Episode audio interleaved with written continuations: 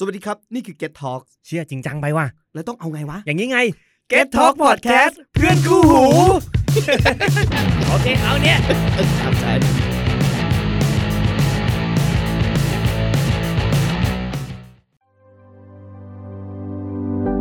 Turning Point ทุกชีวิตมีจุดเปลี่ยน รายการที่จะพาทุกท่านมาฟังเรื่องราวจุดเปลี่ยนชีวิตของบุคคลที่มีชื่อเสียง ไม่ว่าจะเปลี่ยนไปในทางที่ดีขึ้น หรือแย่ลง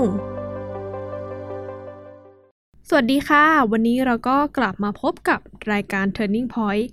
เช่นเคยนะคะ วันนี้ก็อยู่กับพลอยนั่นเองค่ะ ตอนนี้รายการของเราได้เดินทางมาถึง EP 6 แล้วเนาะรายการของเราก็อาจจะ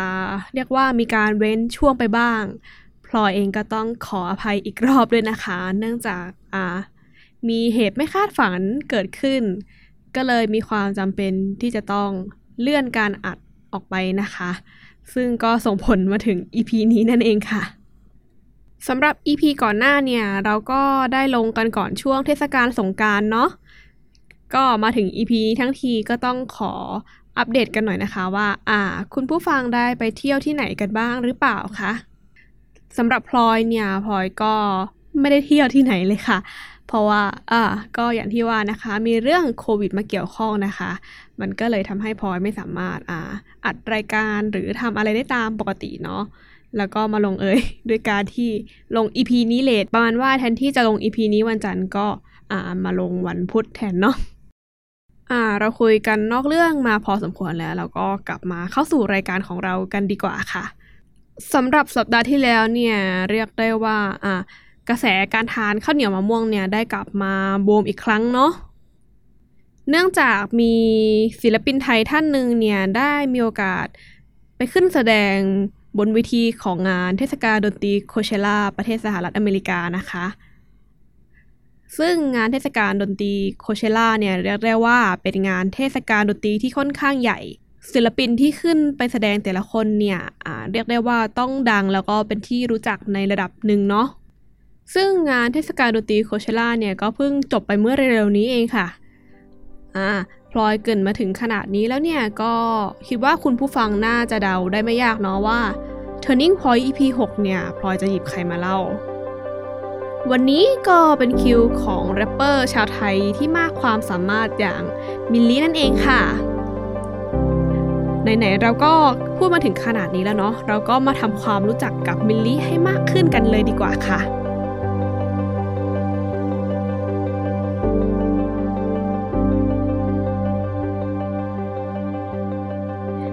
เนี่ยเขามีชื่อจริงว่าดนุภาคณาธีรกุลนะคะ ชื่อเล่นจริง ๆ ของเธอก็คือมิลลินะคะสำหรับพอดแคสต์เนี่ยพลอยก็จะขอเรียกเธอว่ามิลลิเนาะมิลลิเนี่ยเกิดเมื่อวันที่ 13 พฤศจิกายน พุทธศักราช 2545 พื้นเพครอบครัวของเธอก็เป็นคนสุราษฎร์ธานีนะคะ แต่ทว่าอ่ามิลลิเนี่ยเกิดที่กรุงเทพมหานครเนาะ มิลลี่เนี่ยจบการศึกษาระดับชั้นมัธยมปลายที่โรงเรียนสตรีนนทบุรีนะคะ ในปัจจุบันก็กำลังศึกษาอยู่ที่ a b a c หรือมหาวิทยาลัยอัสสัมชัญนั่นเองค่ะ ช่วงชีวิตก่อนที่เธอจะเริ่มมามีชื่อเสียงเนี่ย เธอก็ใช้ชีวิตแบบเด็กวัยรุ่นทั่วไปเนาะจนกระทั่งเมื่อตอนม .2 หรือช่วงอายุประมาณ 13-14 ปีเนี่ย เธอค้นพบว่า เธอชอบการร้องเพลง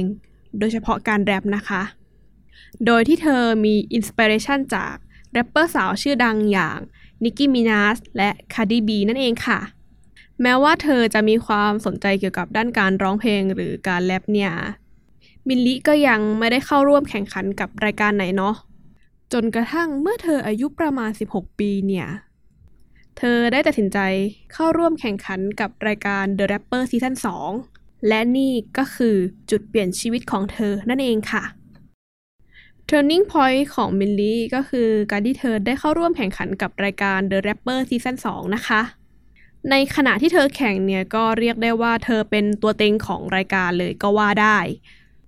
เพราะว่ามิลลี่เนี่ยมีสไตล์การแรปที่ค่อนข้างเป็นเอกลักษณ์ไม่เหมือนใคร แล้วก็น้ำเสียงในการแรปของเธอเนี่ย ถ้าใครเคยฟังผลงานของเธอก็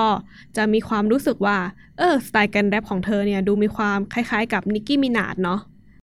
ใช่ค่ะ สไตล์แบบนี้เรียกได้ว่าเป็นสไตล์ที่ยังไม่ค่อยบูมหรือไม่ค่อยมีแรปเปอร์คนไหนนำเทคนิคมาใช้ในการแรปนะคะ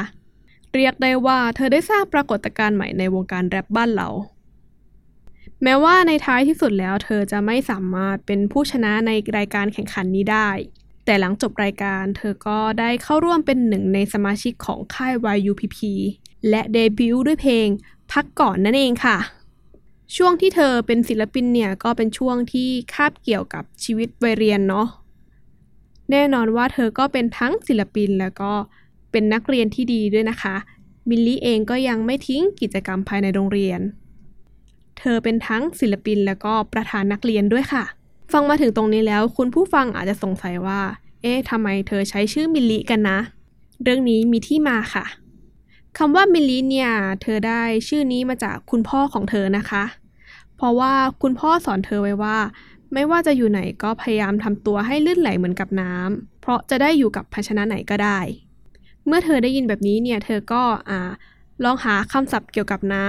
ำแล้วก็ต้องเป็นคำที่มีความคล้องจองกับชื่อของเธอเนาะดังนั้นจึงได้คำว่ามิลลิลิตรแล้วก็ย่อมาเหลือแค่มิลลินั่นเองค่ะ แต่ถ้าใครได้ตามทวิตเตอร์หรือโซเชียลมีเดียของเธอเนี่ย ก็อาจจะรู้จักในชื่อของเธออีกชื่อหนึ่งนะคะ นั่นก็คือชื่อน้วยค่ะสำหรับชื่อน้วยเนี่ยก็มีมาจากหลายแหล่งที่มานะคะ บางแหล่งข่าวก็ว่ามาจากเพื่อน บางแหล่งข่าวก็ว่ามาจากการที่เธอตั้งชื่อเล่นของเธอเองนะคะ ซึ่งพลอยจะขอข้ามตรงนี้ไปเนาะแต่พลอยจะมาเล่าว่าอ่าทำไมเธอถึงให้ชอบเรียกว่าน้วยนะคะ สาเหตุที่เธอชอบให้เรียกว่าน้วยเนี่ย เพราะว่าชื่อนี้มันทำให้เธอรู้สึกดูตัวเล็ก เพราะว่ามิลลี่เนี่ยมีส่วนสูงแค่ 158เซนติเมตรเท่านั้นเองค่ะ feel ประมาณว่าเออเรียกน้วยเนี่ยมันทำให้เธอรู้สึกดูน่าเอ็นดูเนาะ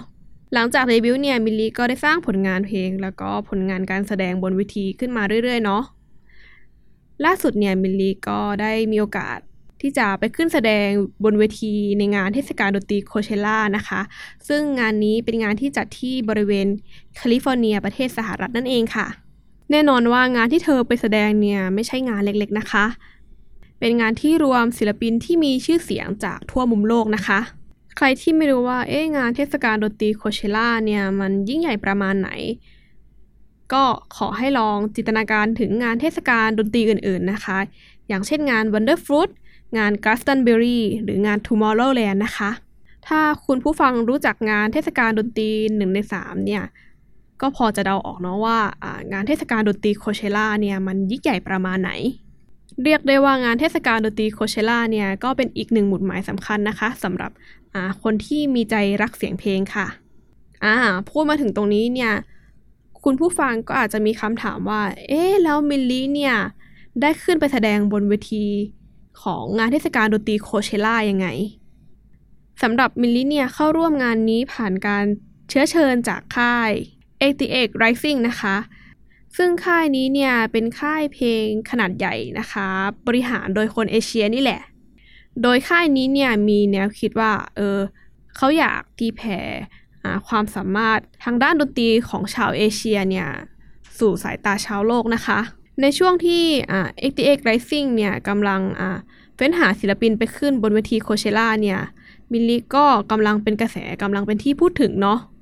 ดังนั้นเขาจึงตัดสินใจเชื้อเชิญมิลลี่ให้ไปขึ้นแสดงบนเวทีโคเชล่านั่นเองค่ะ มิลลี่เนี่ยก็เป็นศิลปินเดี่ยวที่มาในฐานะอ่า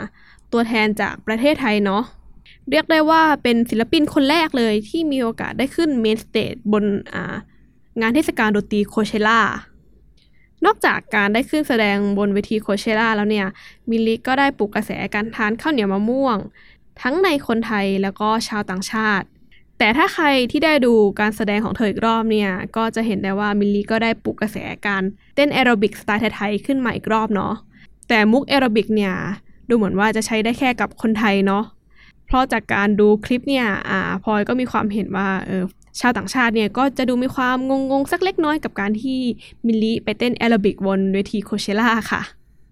มิลลีเนี่ยก็เรียกได้ว่าเป็นศิลปินที่อายุยังน้อยนะคะ แต่ความสามารถเนี่ยก็ไม่ได้ลดน้อยลงไปตามอายุเลยนะคะ นอกจากบทบาททางด้านศิลปินแล้วเนี่ยถ้าใครมีโอกาสได้ติดตามโซเชียลมีเดียของเธอเนาะก็จะพบว่าเธอยังมีบทบาทเป็นนักเคลื่อนไหวทางการเมืองด้วยค่ะ เรียกได้ว่าครบจบในคนเดียว มิลลี่เนี่ยแทบจะเป็น iconic ของวัยรุ่นยุคใหม่เลยค่ะสำหรับ Turning Point EP 6 เนี่ยก็จบลงแล้วเนาะ